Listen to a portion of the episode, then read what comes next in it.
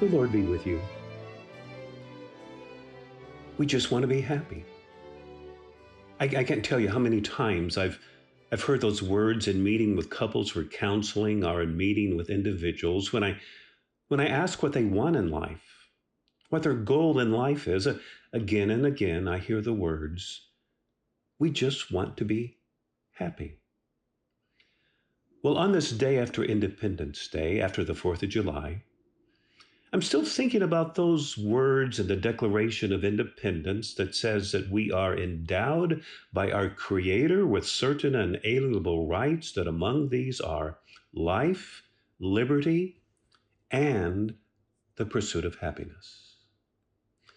Now, it's those last words that I, I want to think out loud with you for the next few moments.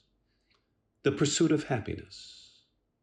What did that mean how did our nation's founders understand the pursuit of happiness? I think that's a key question for us today.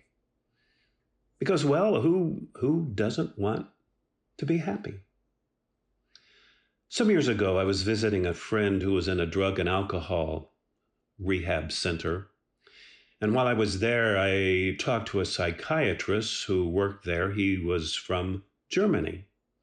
And he told me that when he came to the United States of America and he heard that we were a nation dedicated to the pursuit of happiness, he, he said that he knew he was going to have a lot of work because he said that people who are dedicated to pursuing happiness are going to be a lot of unhappy people.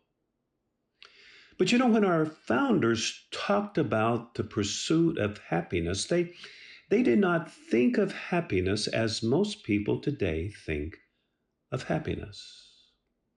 Thomas Jefferson, the author of the Declaration of Independence, and other founders, when, when they talked about the pursuit of happiness, they were actually talking about the pursuit of virtue because they believed that virtue and happiness go together. For you see, they came from a long line of ethical thinkers who equated happiness with virtuous living. They thought of happiness as being good rather than feeling good. Let me see if I can illustrate. Thomas Jefferson wrote in a letter to a neighbor, William Short. Jefferson wrote the words. He said, Virtue is the foundation of happiness. That tells you a lot about the pursuit of happiness.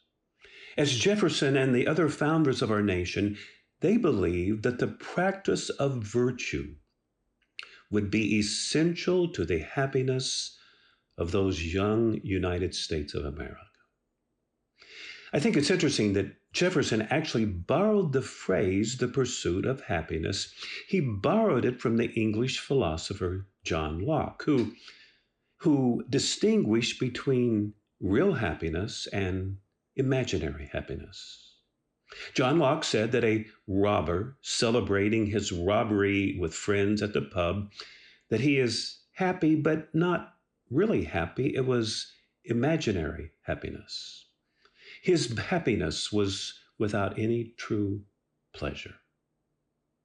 I tell you what, watch an evening of network television, or read the news, or just listen in on ordinary conversations, and, and, and you will see that we are a culture dedicated to the pursuit of imaginary happiness.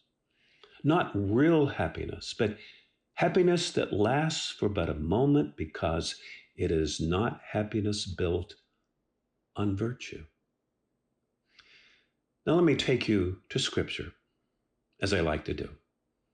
I take you to Scripture that speaks about the pursuit of happiness that is built on the pursuit of virtue. I'm looking at 1 Peter chapter 3 verses 10 and 11 as Peter is writing to Christians who are facing persecution under Emperor Nero. And Peter writes to them, 1 Peter chapter 3 verse 10. For those who desire life and desire to see good days. For those who desire life and to see good days, let them keep their tongues from evil and their lips from speaking deceit. Let them turn away from evil and do good. Let them seek peace and pursue it.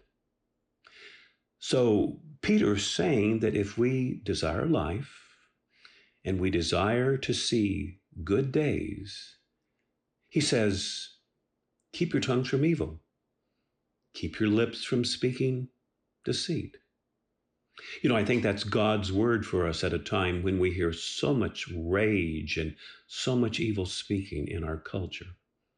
God says, don't do that. And then God says, seek peace and pursue it. So at this time, as our nation, well, it feels like we're at a tipping point. We seem at a crossroads. Let us keep our tongues from evil and let us seek peace and pursue it. So I pray for you and me today. I pray for our nation. I pray with Francis of Assisi. Lord, make me an instrument of your peace. Where there is hatred, let me sow love. Where there is injury, pardon. Where there is doubt, faith. Where there is despair, hope. Where there is darkness, light. Where there is sadness, joy. O divine Master, grant that I may not so much seek to be consoled as to console, to be understood as to understand to be loved as to love. For it is in giving that we receive, it is in pardoning that we are pardoned, and it is in dying that we are born to eternal life. That seems happiness that is built on virtue. So, just some thoughts for you today about pursuing real happiness. I am Tim Smith, a fellow traveler. Thank you for listening. Until next time.